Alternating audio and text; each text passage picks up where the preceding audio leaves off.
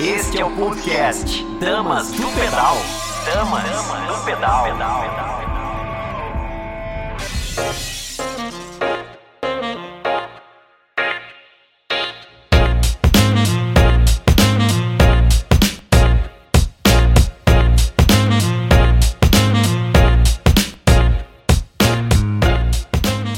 Bom dia, bom dia, queridos. Eu sou Tcherina Mundim e esse é mais um Dama do Pedal, um programa feito por apaixonados pelo ciclismo, para apaixonados pelo ciclismo e para você que ainda vai se apaixonar pelo ciclismo aqui com a gente.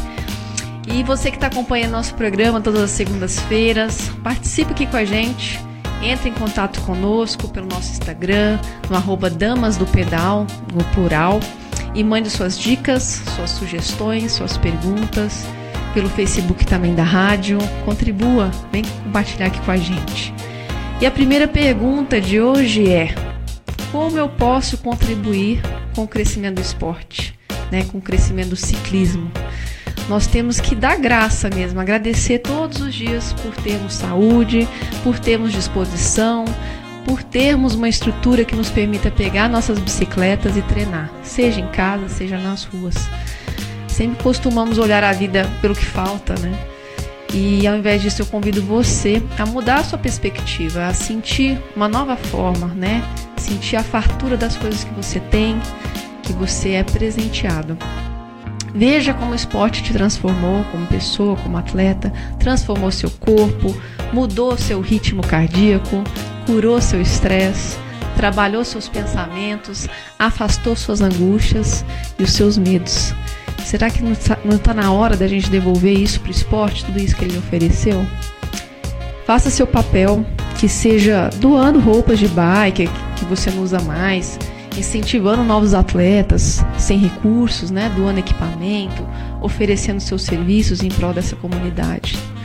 Vamos fortalecer nosso relacionamento, discutir o que pode ser mudado, descobrir a quem podemos nos associar, a criar a base de um novo movimento, de um novo ciclismo, de um novo grupo disposto a desenvolver, a enriquecer nosso esporte, fazendo das provas e eventos verdadeiros shows aos nossos olhos fazendo dos nossos treinos momentos de convivência e boas práticas entre pedestres, motoristas e ciclistas.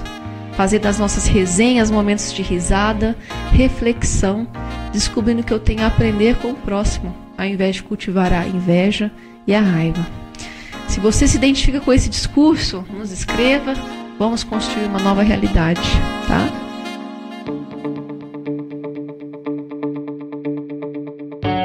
E nessa vibe de doação, né, de oferecer nosso melhor, que nosso querido Fabão hoje traz pra gente mais uma dica exclusiva de um grande atleta que nos oferece seus segredos, suas descobertas e seus anos de esporte.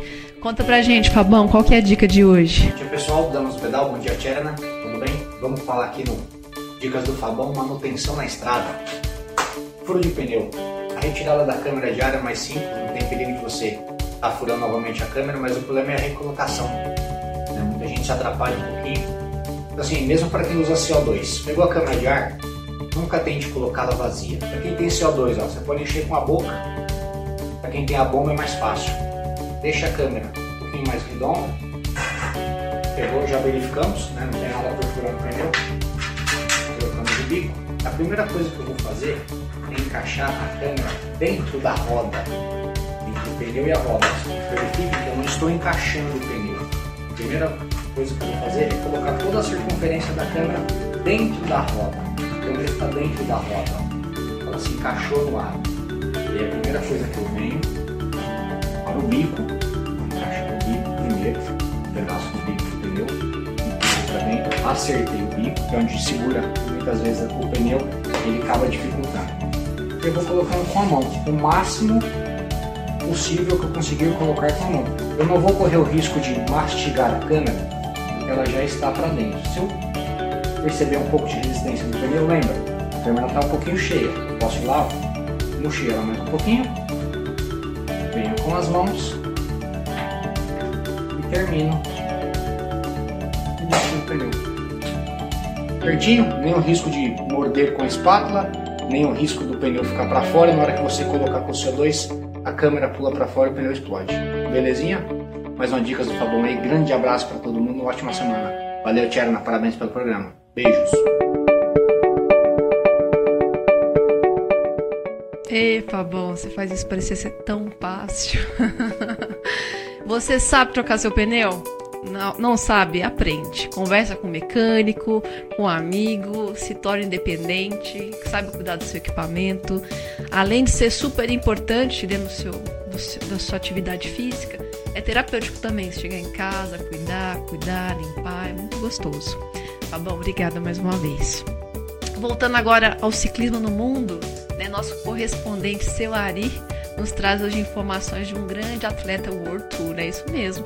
Conta pra gente, seu Ari, de quem você vai falar hoje. Alô, galera do Dama do Pedal, alô, Tcherna. Hoje eu vou falar de um grande escalador, de um grande candidato a grandes voltas, Nairo Alexander Porras, ou simplesmente Nairo, né? Ou então El Condo de Los Andes. Nairo Quintana, como é comumente conhecido, é um escalador, tem 1,67m, 59kg. Já obteve grande sucesso na sua carreira como campeão do Giro de Itália 2014 e campeão da Volta à Espanha 2016. Este ano, no, creio, final do ano passado, início deste ano, ele trocou de equipe. Ele estava na Movistar, as coisas não estavam, parece, funcionando muito bem. Ele passou então para Arkea Sancinca, onde ele está bem motivado. O pessoal lá está muito animado, muito satisfeito com o Nairo Quintana, que esse ano já ganhou o Tour des Alpes, onde bateu inclusive o recorde do grande escalador é, Marco Pantani no Alpe 2. Pessoal aí que é torcedor do Quintana não aceita porque é, a etapa não acabou, não sei aonde, mas o fato é que ele fez, se não me engano, 4 segundos a menos do que o Mário Quintana, mas essa questão vamos deixar aí com a torcida, né? E o Nário Quintana vinha também, era um dos favoritos, a campeão do Paris-Nice, da Paris-Nice, mas infelizmente ele perdeu bastante tempo nas duas primeiras etapas, com ventos cruzados, com chuva e com queda. Ele venceu a última etapa e creio que se não tivesse tido aqueles problemas nas duas etapas iniciais, com certeza teria sido campeão. Agora houve essa interrupção, né, cerca de dois meses, nós não sabemos como é que o pessoal tá, mas eu creio que temos aí cerca de três meses para a preparação, eu creio que o Nairo Quintana vai voltar e é um dos candidatos a campeão do Tour de France 2020, embora a Ineos vem muito forte, muito forte, né, teoricamente vem de Egan Bernal, vem de Geraint Thomas e vem de Chris Froome, se é que né, especulações aí que ele estaria para trocar de equipe, aquela coisa toda, né? Temos também a, a Jumbo Que vem o pessoal também muito forte, temos outros corredores aí também animados, né, candidatos a campeão do Tour, enfim, Man, El Combo de Los Alpes. Um abraço pessoal e até a próxima, se Deus quiser. É isso aí, seu Ari. Seu Ari é uma enciclopédia um estudioso, admiração, viu, Sari? Muito obrigada pela essa colocação aí pra gente. E um fato também muito importante é que a equipe da CCC, antiga BMC, anunciou semana passada que ela vai diminuir o contrato do apoio à equipe em um ano antes do tempo previsto, né? Essa foi a primeira equipe a se anunciar em um movimento devido a toda essa mudança econômica que a pandemia está trazendo, né? E é uma pena mesmo. E mais ainda será uma grande perda se o nosso esporte, né, se as outras equipes começarem a ir nessa mesma direção. Vamos torcer para que isso não ocorra. Daqui a pouquinho eu vou anunciar a nossa grande convidada de hoje. Vou falar um pouquinho ainda de mountain bike, da terra, meu querido amigo Juliano Joy da SBR, que trouxe algumas dicas pra gente sobre mountain bike para você que quer ficar treinado dentro de casa. Será que eu posso aprimorar minha técnica da mountain bike nas trilhas, treinando em casa? Diz aí, Ju. Ju fez quatro vídeos muito legais pra gente. Fala galera Povo Ciclístico, estamos aqui mais uma vez no Dama do Pedal, programa maravilhoso da Cherry, né? Passando dicas aí de mountain bike, ciclismo no modo geral. E hoje nós vamos falar um pouquinho sobre técnicas que você pode adquirir sem sair de casa. É um treininho ali de equilíbrio, de habilidade, que vai agregar muito na hora da pilotagem, na mountain bike, em qualquer situação que seja, no single track ali mais técnico. Então assim, vou passar umas dicasinhas que vai fazer você ficar mais habilidoso, mas depende de você, tem que treinar, tem que fazer. No começo parece que é difícil, mas vai fluindo, vai acontecendo e você vai adquirindo esse conhecimento de pilotagem. Bom, galera, vamos lá. O meio basiquinho é o rolê pela casa, ok? Então, assim, você tem móveis, você tem as crianças, você tem o cachorro, você tem as coisas que estão no chão, que são obstáculos, coisas que você tem que desviar. E por exigir uma pilotagem um pouco mais lenta, você treina muito o seu equilíbrio. Né? Uma curva aqui mais fechada. Vamos chegar aqui noutra curvinha bem fechadinha. Então assim, só que você está andando assim lento, você adquire mais equilíbrio com a bicicleta. Entendeu? Isso já te ajuda muito. Claro que depois você evoluindo, você vai conseguir fazer umas curvas já usando um pouco mais de habilidade de, de pulo, você ficar se equilibrando aqui na bike. Entendeu? Então assim, tudo isso vai te agregar na pilotagem, porque você está adquirindo conhecimento, habilidade, você está junto com a bike. Você está fazendo coisas que, que realmente vão, vão criar um link maior entre você e a bicicleta. É todo o conhecimento que você vai ter da ginga. Tudo isso vai te ajudar muito no seu conhecimento da bicicleta, o que ela pode fazer, como você pode se equilibrar, e isso vai te ajudar sempre na pilotagem da bike. Equilíbrio, conhecimento e ginga com a bike. Então, galera, é, isso aqui não é super fácil de fazer, mas você consegue. Se você começar a treinar, você consegue. Então, ó, freia os freios, os dois freios, e fica aqui, ó, fazendo linha, você consegue ficar parado o tempo que você quiser no lugar. E com o tempo, você vai treinando coisas diferentes, tá? Você pode tentar aqui um bote, pode tentar só com a roda traseira. Ok? Isso é tudo meio que uma base do bike trial, tá? Então, cansa. Pra você ver, você faz um trabalho dentro de casa, onde você vai estar tá adquirindo toda essa habilidade com a bike. Ó, uh! Tá vendo? Então assim, é um exercício físico, você mexe muito com o core, ok? Muita musculatura aqui que você precisa de estabilização para conseguir todos esses movimentos.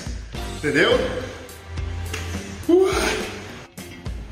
Aí galera, para finalizar, um último truquezinho aqui, mas é o seguinte, melhor não tentar em casa esse, hein? Você já está com um nível de habilidade mais legal, uma segurança legal. Eu estou até fazendo uma bike diferente, uma bike full, uma Stamp Jumper Evo, que é um outro rolê, que é mais apropriada para o que eu vou fazer agora, ok? Isso aí galera. Esse é o Juliano. Ei, Ju, faz parecer ser tão fácil, ainda dando entrevista, falando. Tem que realmente agradecer. Ele faz isso o dia inteiro na loja, gente. Agradecer o pessoal da SBR, o Gustavo, o Natan, o Toninho, por sempre abrirem a casa aí pra gente, pra gente fazer várias gravações e compartilhar do conhecimento. Uma coisa importante que é, que é importante ser observada é que mesmo dentro de casa, né, mesmo ali dentro da loja, ele está de capacete para evitar possíveis acidentes. Então, vamos começar a brincar isso dentro de casa. Você tem um pouquinho mais de espaço, às vezes mora numa casa, né? Coloca capacete para evitar qualquer tipo de acidente, tá bom? E é isso aí ok? E a gente tem que realmente começar a treinar, ficar mais treinado dentro de casa, para posteriormente você conferir essa sua evolução nas trilhas, né? Nos trechos mais técnicos que os trail builders Urbanova estão construindo para você. Aquele parquinho de diversão que só cresce. Acompanhe essa turma lá no Instagram, no trailbuildersurbanova. Todos os dias eles nos atualizam através do Insta, os movimentos que eles estão estão sendo feitos, as ferramentas que estão sendo utilizadas, é, cada um dos trechos novos que vão aparecendo, eles vão criando. Então vamos ajudar quem tem a oferecer, a agregar, né? Compra sua camiseta lá, ajuda nesse projeto, ajuda a crescer, porque não é só um projeto em si, é algo que você está sendo beneficiado. Então vamos ajudar a, a esse projeto crescer cada dia mais. Agora falando um pouquinho sobre garra, sobre foco, né? uma pessoa determinada, forte, está aqui do meu lado hoje, né? Para falar um pouquinho da sua história. dos seus projetos futuros.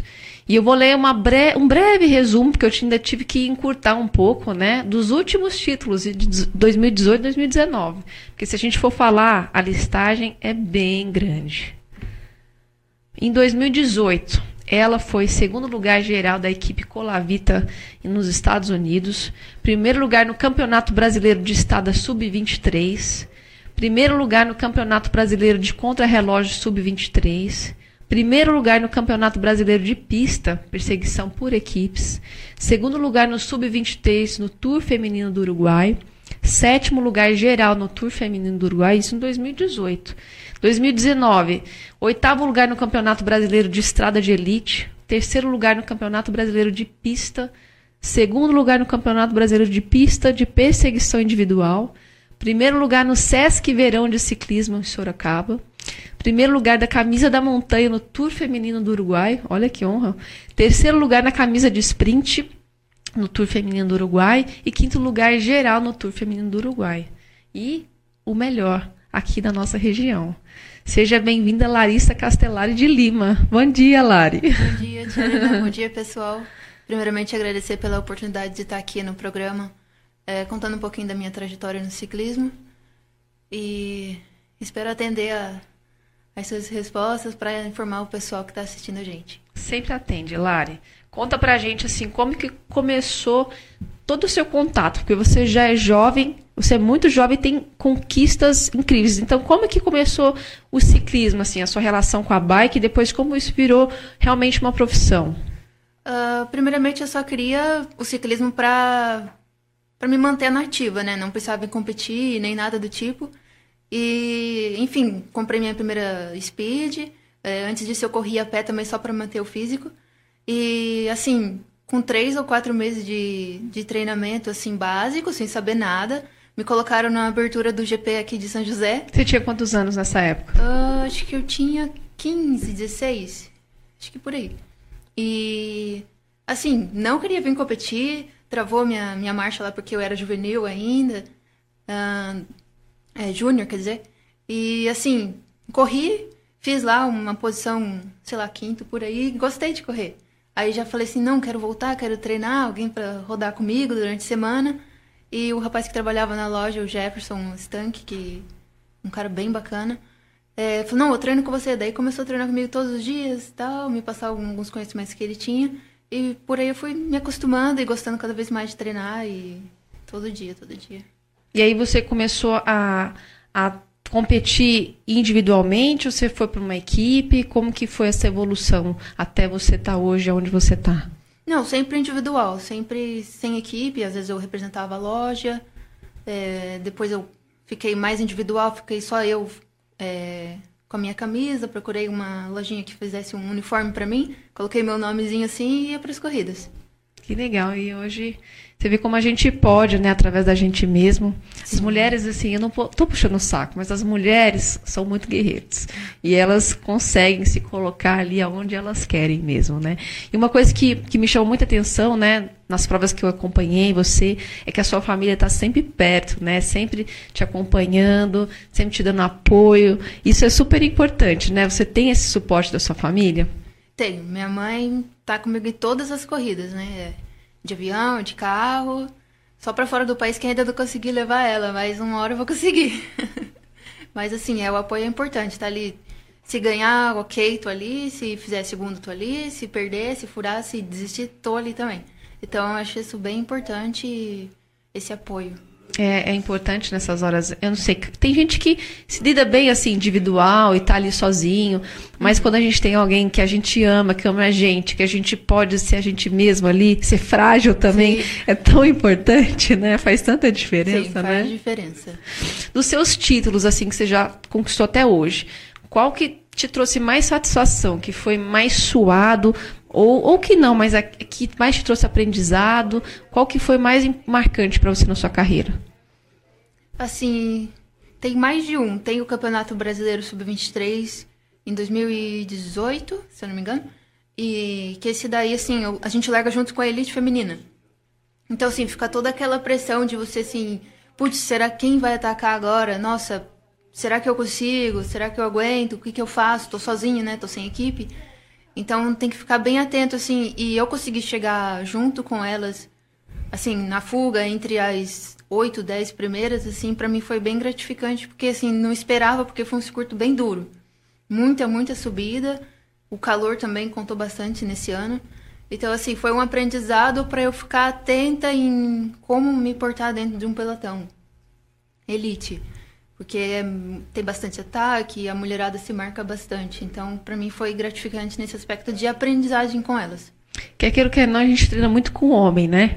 É. E, e, eles acabam, às vezes, protegendo a gente, né? Eles, eles admiram quando vê uma mulher que pedala forte. Aí quando você entra num grupo feminino, assim, que é mais acirrado, essa competitividade, você acaba até usando as outras equipes para trabalhar a seu favor também, né? Quando você está sozinho, assim, né? É, sim. É, a gente está acostumado a treinar com os homens. Não, vou me proteger aqui agora, porque daqui a pouco ele vai atacar, ele vai querer me fazer sobrar.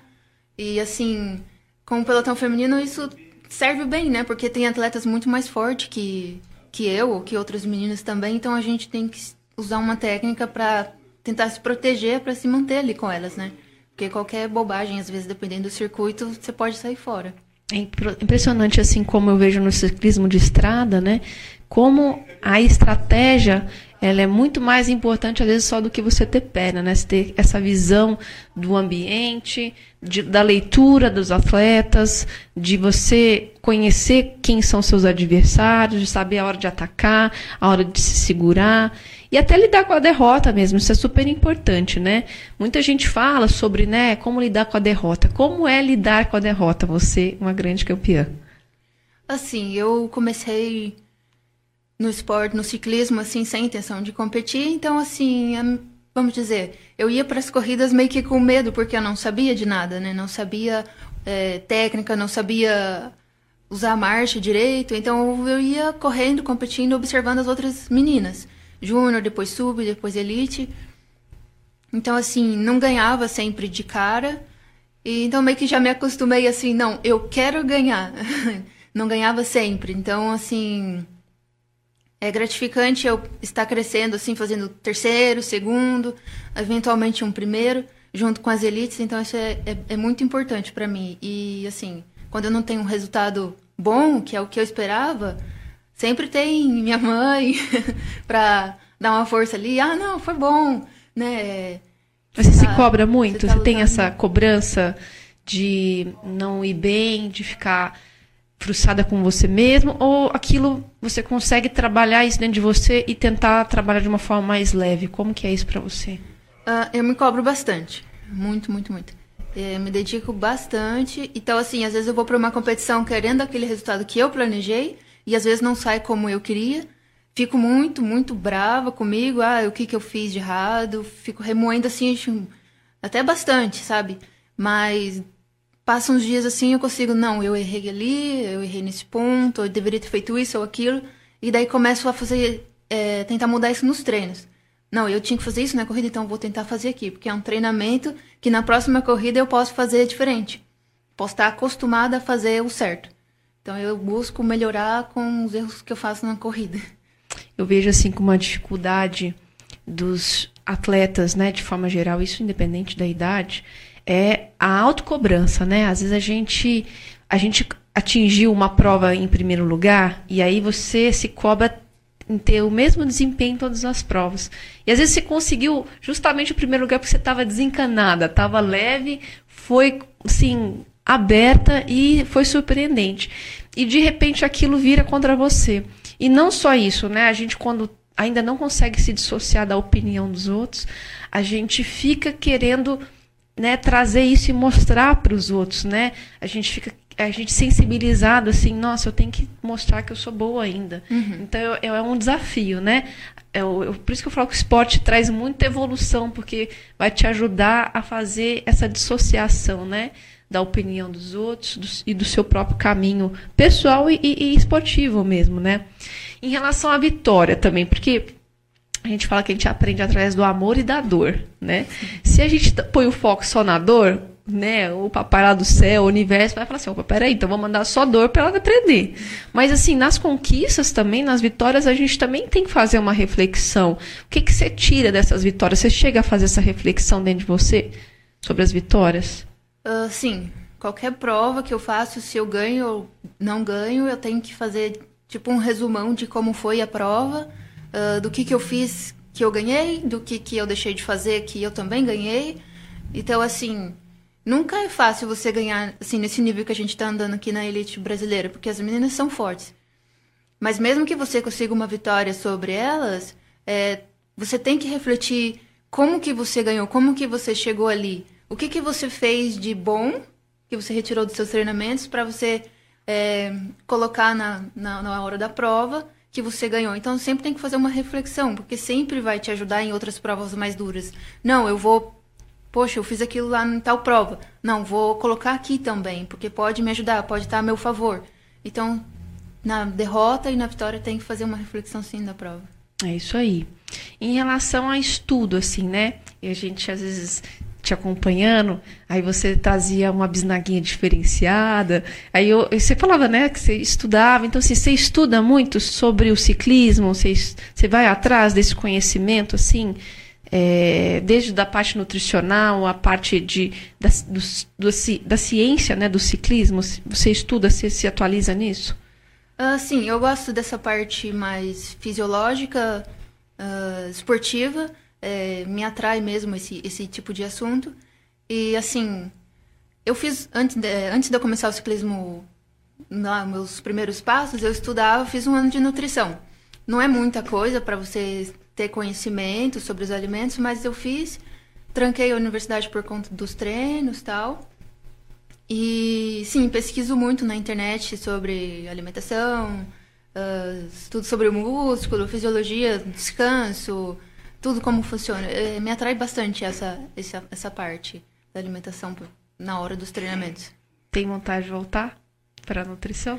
Não, eu gostaria de fazer fisiologia esportiva. Acho que esse daí eu me daria melhor. É, a gente vai Sim. conhecendo, né? A gente vai amadurecendo e os propósitos vão mudando, né? E a gente vai percebendo outras coisas que chamam mais nossa atenção, né? Sim, claro. Em relação à nutrição, você faz um acompanhamento com alguém? Né? Porque, assim, às vezes as pessoas esquecem, né? Que a nutrição é o nosso combustível, né? Para a uhum. gente estar tá movimentando e gerando energia. E, e, tem que ter né, uma, uma alimentação, se você quer essa performance, uma alimentação que atenda né, e que uhum. supra a quantidade de coisa que a gente acaba exaurindo no nosso corpo. Você tem esse acompanhamento? Uh, eu tenho esse acompanhamento, mas nada rígido. Não é uma nutricionista, não faço acompanhamento mensal, nem quinzenal, nada. Uh, eu aprendi a, a, me alimentar corretamente, fora dos treinos e dentro dos treinos, que é, é quase a mesma coisa, assim em relação a quantidades e tal, mas eu não faço um acompanhamento de nutricionista que tem que baixar peso ou que tem que ficar aquela neura assim, né, de ah, você tem que comer tal coisinha ou tal sementinha, tal hora. Uh, isso daí eu não, não faço, não faço esse acompanhamento. Mas eu aprendi a, co a, comer corretamente, perdi uns quilos desde quando eu comecei. Eu comecei, eu tinha uns 70 quilos e agora eu tenho uns 56. Então, assim, eu comecei a fazer esse acompanhamento mais de aprendizagem de como comer. E fui perdendo aos poucos, sem neura, fazendo os treinos mais longos, de base. Então, assim, isso me ajudou bastante e consigo me controlar bem, sem neura e como de tudo. Você acha que no começo o esporte foi uma ferramenta utilizada para perda de peso, depois ele tomou outro direcionamento? Sim, com certeza. Uh, antes de tudo, eu era. Eu fazia natação, é, representava a cidade de Jacareí Lembro que meu último campeonato foi uma competição no Campeonato Brasileiro em Vitória. E a partir daí, desse ano em diante, 2010 em diante, a equipe de Jacareí acabou e teve outros rumos. E eu passei a correr a pé 2011, 12, e daí que eu vim para o ciclismo. O tipo físico muda também, né? Eu vejo no, na natação quem faz só nados, né? é, você precisa até ter um pouco de gordura para você ter uma melhor flutuabilidade, né? Então, dependendo do esporte que você tá, ele requer um tipo físico diferente. Sim. E hoje o ciclismo tem essa tendência a puxar muito para magreza, né? A leveza e tudo mais. Eu te pergunto isso porque eu também, uhum. né, utilizei o ciclismo, né, durante muitos anos. E tem pessoas que, que, que utilizam isso por transtorno mesmo, né? Transtornos alimentares, principalmente as mulheres, né? E, e começam com esse objetivo de conseguir controlar peso, contar caloria, gastar energia. E com o passar do tempo, do amadurecimento, da vivência, ela vai conseguindo ter um outro relacionamento com a bike, com a alimentação também. Né? E uma coisa também que eu sempre gosto de reforçar é, eu vejo muitos amigos, né? Chega um fim de semana, faz um longão de 100 quilômetros, aí fala, hoje eu posso comer, né? Hoje eu pedalei pra caramba, posso jacar. E quando a gente faz um esforço a mais, é justamente um momento que o nosso corpo precisa de mais energia de qualidade para repor todo aquele estresse inflamatório, né?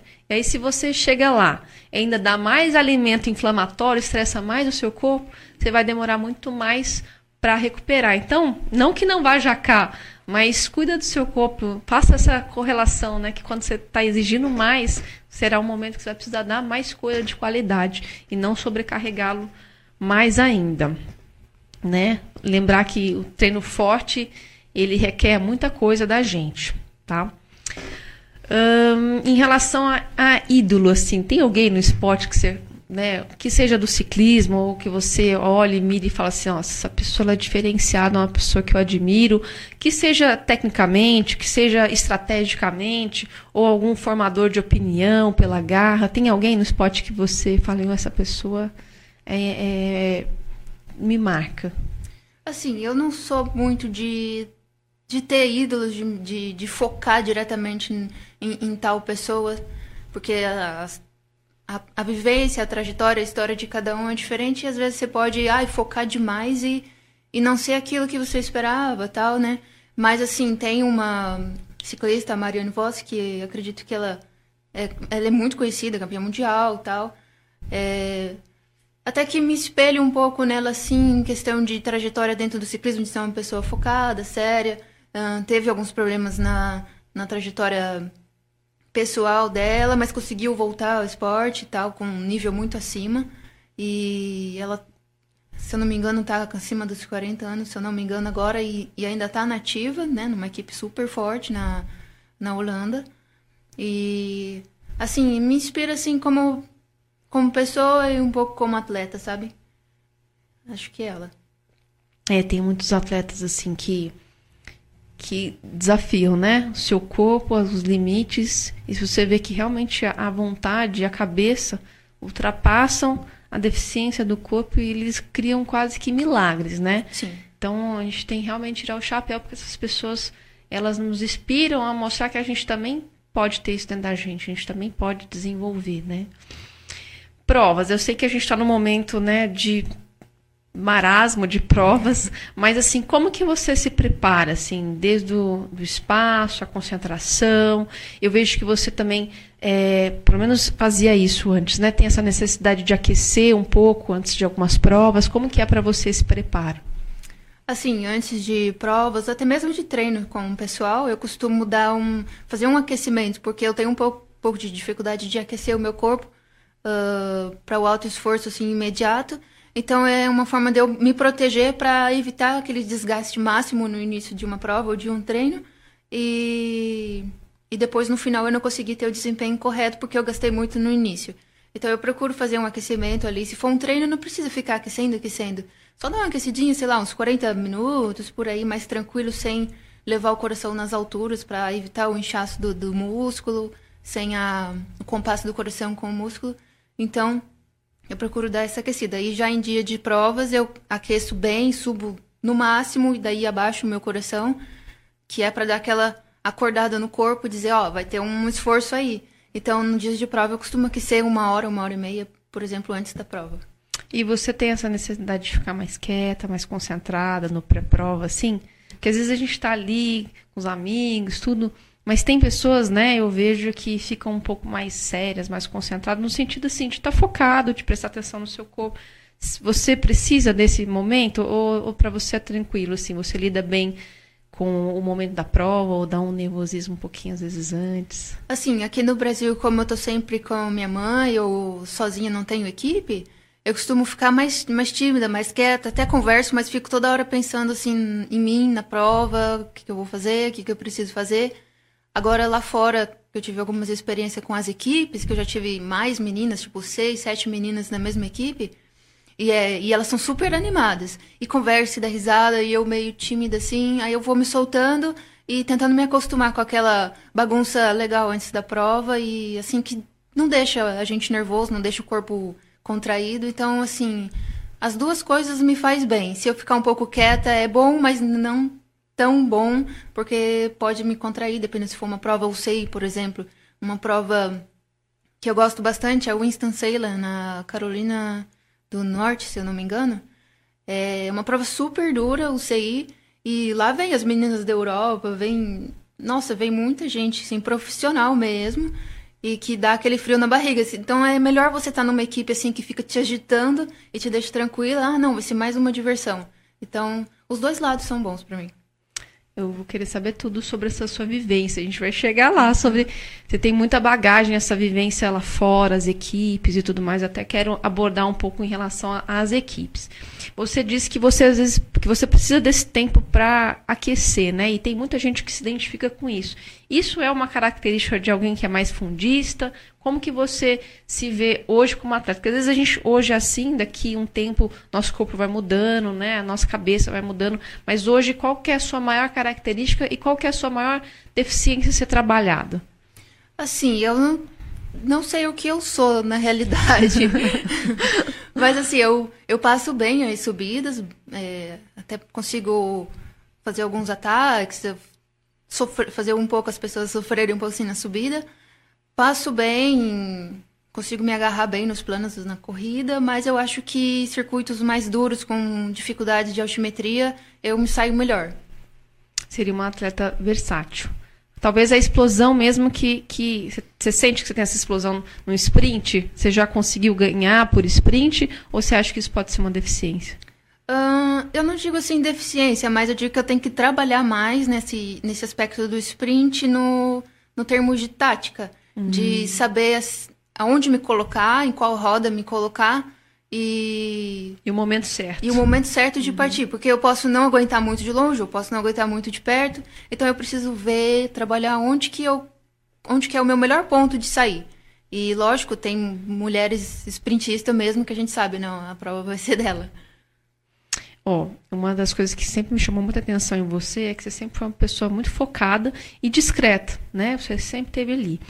E podia estar todo mundo querendo fazer um treino forte. Se fosse seu dia de só girar, você humildemente ficava para trás e faz seu treino ali certo. Aí quando você quando você é um dia de fazer estímulo, você vai com o pelotão e já avisa, ó, oh, hoje eu tenho uns estímulos, você desgarrava, voltava e ia fazendo seus estímulos no meio, né, do, do nosso grupo. Você se considera uma pessoa focada nos seus treinos ou há momentos também que você se sente instigada, aquele pelotão querendo isso. Ah, não, hoje eu vou matar meu treino e vou me entregar. Como é que é isso para você? Ah, no começo foi meio difícil de segurar. Às vezes eu me matava demais, às vezes eu ficava muito para trás, me segurando muito, mas agora eu consigo me adequar certinho. Uh, acho que eu nunca fui de matar o meu treino assim na cara dura, sabe? Ah, hoje eu vou explodir tudo. Acho que eu nunca fiz isso por justamente por medo de no dia seguinte eu ter que fazer algo diferente e não estar tá apta a fazer, porque eu estraguei o dia anterior. Mas eu sempre tento seguir certinho meus meus dias de descanso, os dias de usar o pelotão e falo assim, ó, hoje, cara, vocês podem moer que eu vou tentar ficar até sobrar. Então, assim, eu acho que esses são os dias mais legais para mim, porque agora é, tô podendo, agora nessa quarentena, estamos podendo fazer mais quilometragem, despreocupado. Então, assim, vai, faz 180, pega a serra e eu tento ficar grudada nos caras. Falo, não, pode ir, pode ir. A hora que não der mais, eu aviso. Então, assim, eu sempre tenho um foco. Não, não vou me desgastar tanto no início porque a gente tá, eu tô lidando com, com homens, né? Então, a força uhum. bruta deles é, é muito maior do que a minha naturalmente. Então, assim, às vezes a explosão que eles podem ter eu não tenho. É, a força que eles têm, mesmo estando cansado, é muito maior do que a minha, mesmo que eu esteja bem, sabe? É uma comparação bem distinta de homem para mulher. Então tem que me cuidar bastante quando eu treino com os homens. Você treina durante a semana mais sozinha ou mais em grupos? Uh, depende, eu faço sessões de treinamento, depende, três dias, depende da, da altimetria, da dureza do treino, né? Então faço nos meus dias de descansar, assim, depois de treinos duros, três dias duros, até mesmo quatro, eu costumo descansar. O primeiro dia eu posso sair com alguém, porque daí eu faço um pouco mais de horas. E depois os outros dois eu costumo fazer sozinha, mais lentinho. Aí não tem tanto estímulo, não... só para regenerar mesmo. Lembrando que hoje a nossa convidada é a ciclista cheia de títulos aqui nacionais e internacionais, Larissa Castellari. Tá conversando um pouquinho pra gente, abrindo a sua experiência. Se você quiser participar com a gente, manda mensagem pelo Facebook, pelo nosso Instagram, arroba Damas do Pedal. Vamos lá. Lari, um assunto assim delicado agora, que não é para te colocar numa saia justa, mas é uma coisa que mulheres e mulheres bonitas como você às vezes passam por isso, né? É, lidar com assédio. Às vezes a gente tem pessoas que chegam, se apresentam, dão aquela folgadinha, eles testam. Você já passou pelo assédio? Você tem esse seu jeito focado e sério porque é seu ou porque realmente você desenvolveu isso justamente para afastar esse tipo de, de situação? Como é que é isso para você? Ah, não, esse meu jeito mais tímido e sério, que às vezes dá a impressão de que eu tô sempre brava, é meu mesmo, assim, desde pequena. Ah, mas, assim, eu sou uma pessoa até que simpática, consigo conversar bastante quando alguém vem me perguntar as coisas na prova, na corrida, pela internet também, consigo desenvolver bem a fala, sendo simpática com a pessoa, tentando ajudar se pedir alguma ajuda. E assim, assédio mesmo nunca aconteceu comigo. É lógico que vem as- ah, os homens conversar e jogam um papinho meio furado assim, mas você consegue. a gente consegue lidar com as coisas assim. Ah, obrigado, nossa, valeu pelo elogio e tal, mas assim. Não costumo dar muita bola assim pra essas coisas, levo mais na esportiva e desvio o assunto, dou, até falo assim, dou uma moral pra, pra pessoa assim, mas pra não ser chata, não ser arrogante, mas assédio mesmo nunca. É, eu vejo assim que existe muita admiração, né? O homem que é ciclista, acho que um dos sonhos deles é poder ter uma esposa, uma mulher que também acompanhe, que levar o alvará junto, né? De preferência que treina na mesma intensidade, porque ele não vai perder treino, não tem que ficar esperando. E aí quando os homens veem uma mulher treinando forte, aquilo brilha um pouco. Então ele vira uma referência nesse sentido também, né? Não é nem às vezes querer é, alguma coisa pejorativa, mas é uma, uma admiração, né? E Isso a gente lida bastante. E, e uma, uma coisa que eu percebo também, né, que talvez você também vá sentir isso, é a dificuldade, às vezes, do homem de ver uma mulher mais forte que ele, né? Ele fala assim, hoje eu vou me pôr à prova. Se eu sobrar pra Tcherina, se eu sobrar pra Larissa, é porque realmente eu sou fraco, mas eu vou lá tentar. E ele se esgota até não conseguir mais. Você lida com isso? Ah, a gente até tem umas pessoas que não gostam de ficar pra trás da gente nos treinos. É engraçado, a gente tira sarro, né? É, leva tudo na esportiva. E assim, mesmo sendo homens, eles são mais fortes do que nós na força bruta, mas aí a gente tem, tenta matar eles na tática, né? Assim, aquecer bem, dar uma segurada e num ponto forte tentar dar aquela taquarada ali e falar, então vem. É Mas isso é aí. tudo na esportiva, a gente leva da risada, se eu sobro ou se ele sobra, a gente leva tudo na esportiva e tira sarro um do outro. Ó, temos duas pessoas participando aqui com a gente. Seu Ari tá dizendo aqui, Larissa é grande campeã, sabe tudo e muito mais. Ai. Nós, marmanjos, damos graças a Deus quando ele está na zona 1 e 2, principalmente nas serras. Seu Ari, não só são os marmanjos, não. As mulheres também agradecem, viu?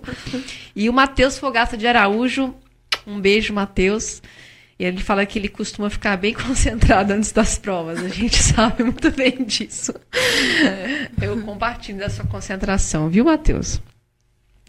Entrando no ponto, assim, agora, mulher, né? A gente tem um pouco dessa vivência hoje, uma talvez uma dificuldade de conectar um pouco as mulheres, né? A gente vê que, eu não sei se existe um lado competitivo que é tão forte, ou, e que em alguns momentos beira uma inveja, né? Meio patológica, assim, de eu não sei se isso é só entre mulheres, mas a gente, eu sou mulher, é o, é o que eu tenho conhecimento, né?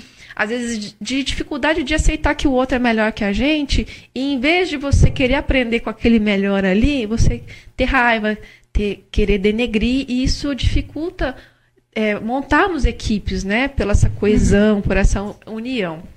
Você acha que esse tipo de situação é ligado mais ao Brasil? Ou você vê que existe essa rixa também lá fora? Ou é mais ligado a, a, ao ciclismo amador? E já no ciclismo profissional, esse cenário é diferente. O que, que você percebe, assim, a sua vivência? Uh, sim, é bem diferente. Como eu, só fui, eu fui para os Estados Unidos competir, competi em bastante regiões e pude conhecer bastante equipes profissionais, posso dizer. Uh, eu vejo que é diferente o relacionamento entre as equipes femininas de fora com as daqui do Brasil.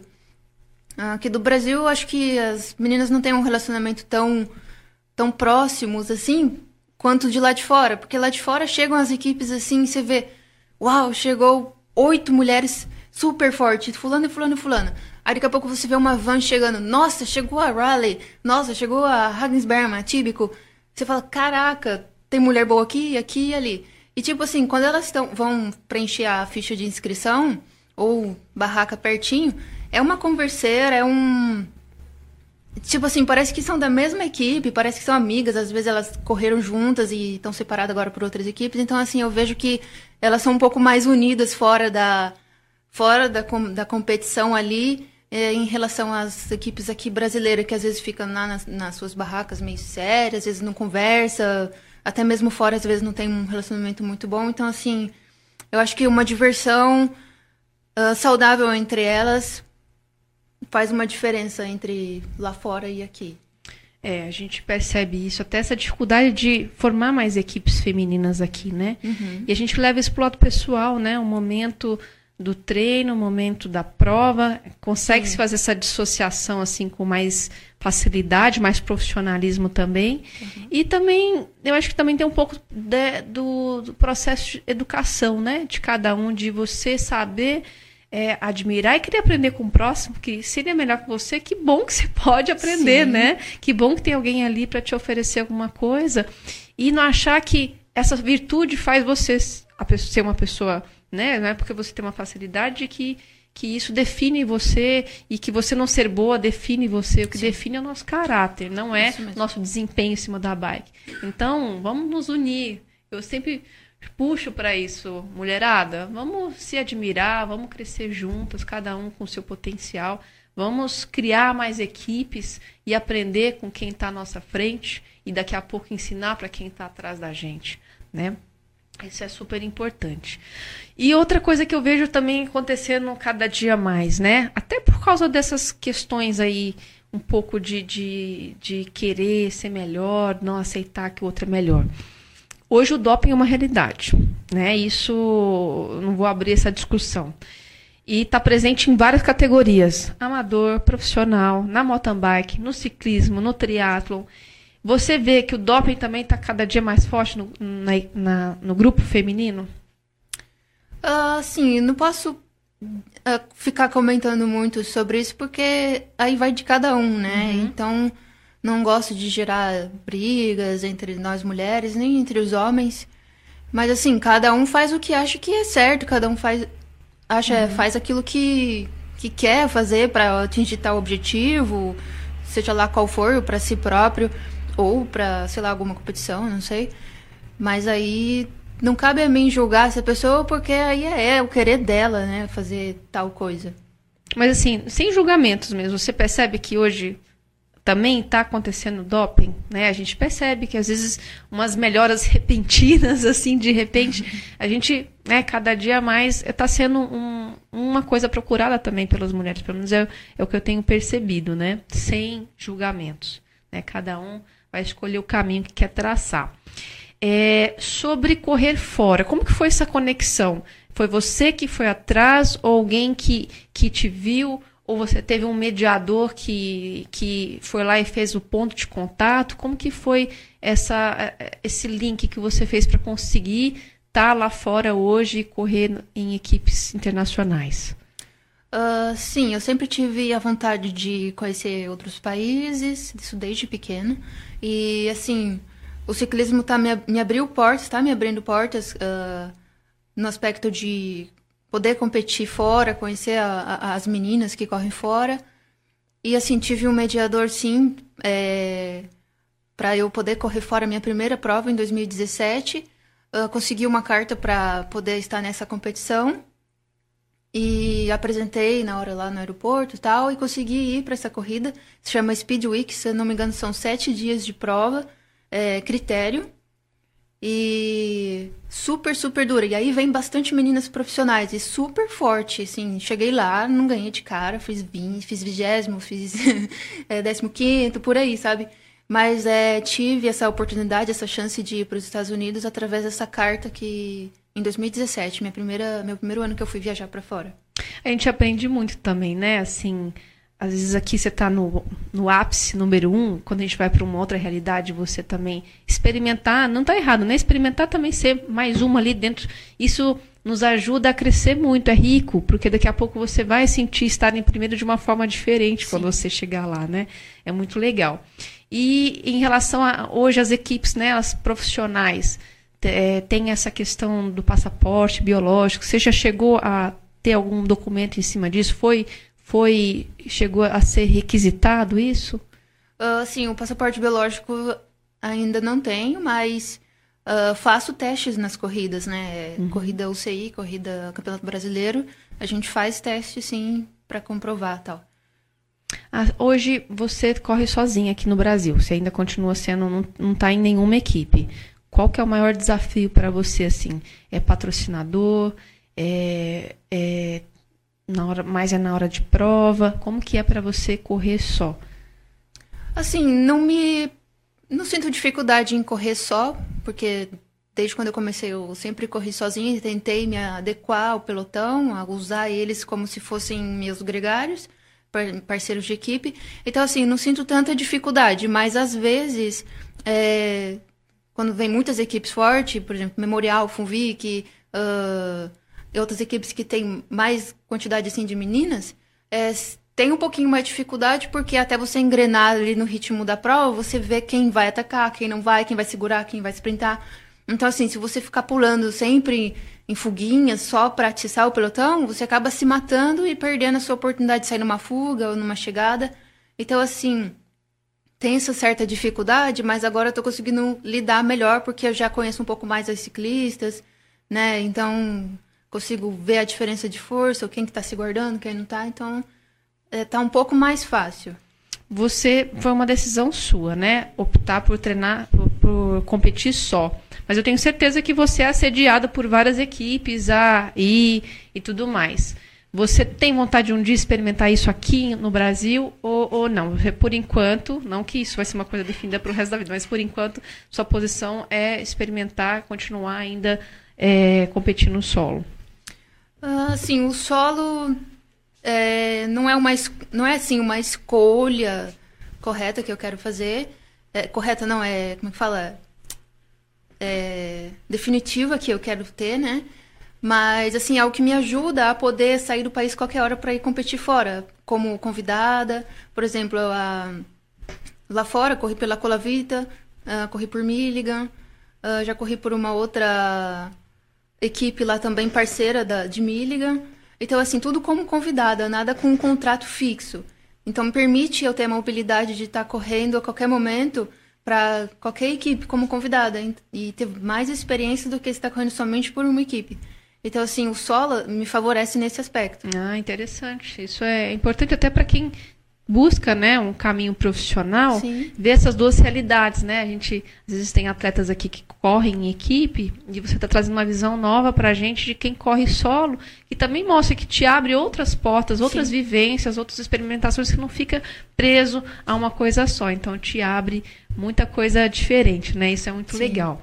Hoje, assim, o que, que você tem de patrocínio? Se você tiver com um patrocinador, aproveita para fazer a propaganda dele. Quem está te patrocinando, te dando esse apoio hoje?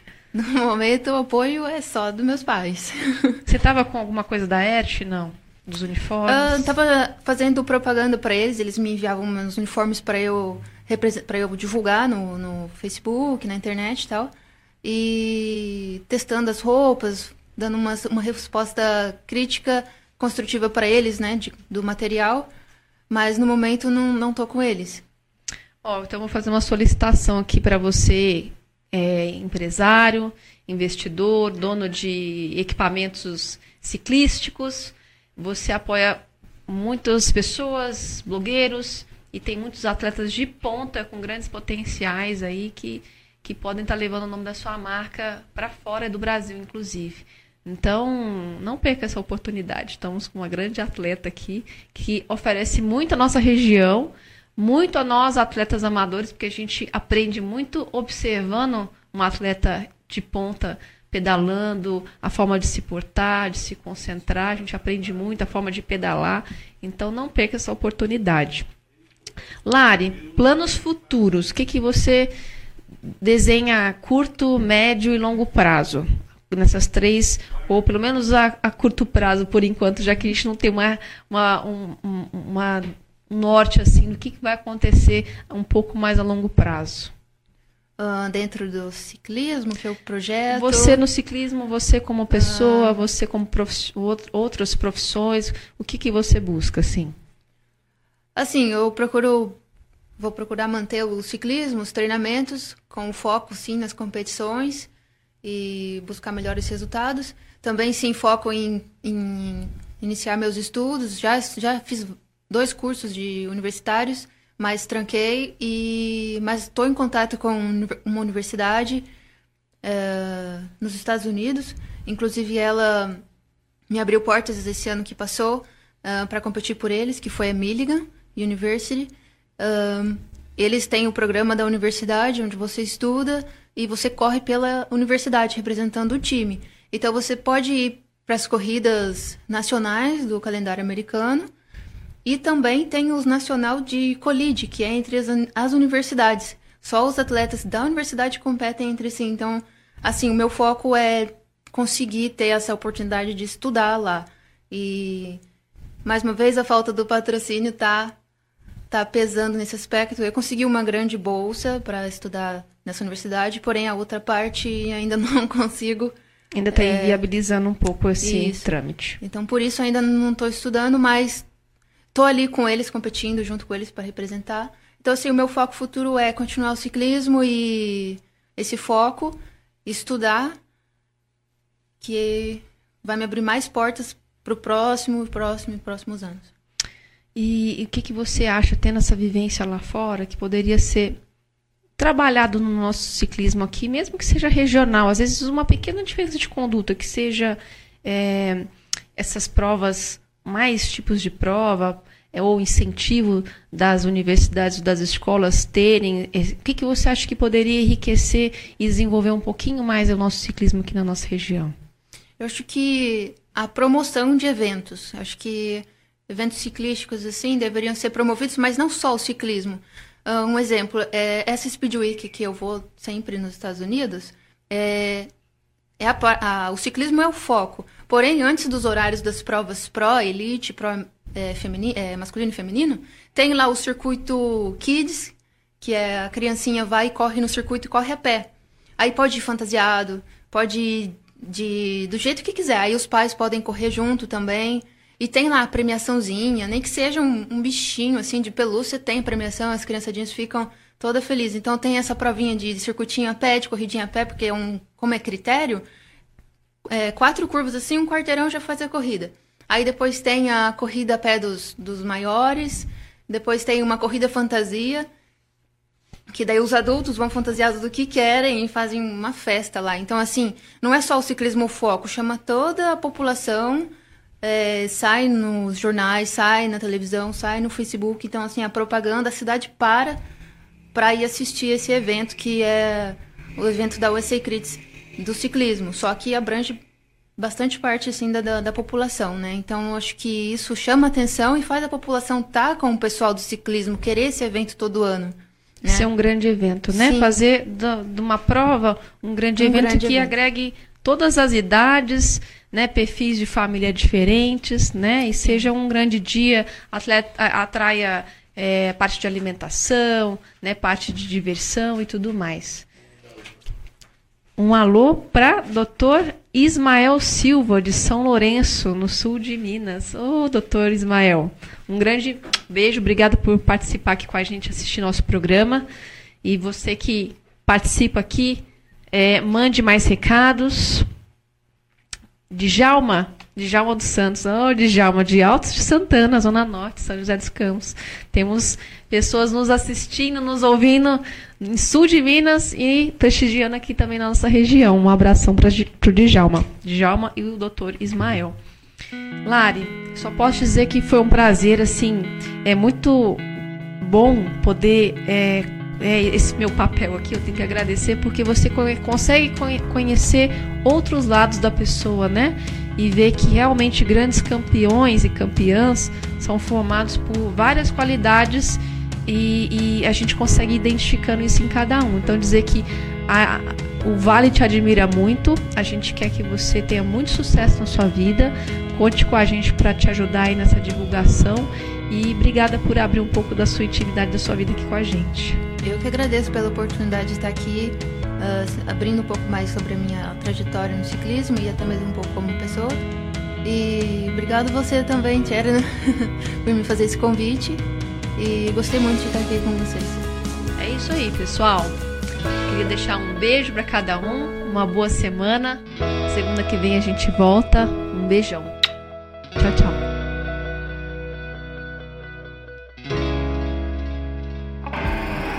Este foi mais um podcast Damas do Pedal. Damas do Pedal. Até o próximo.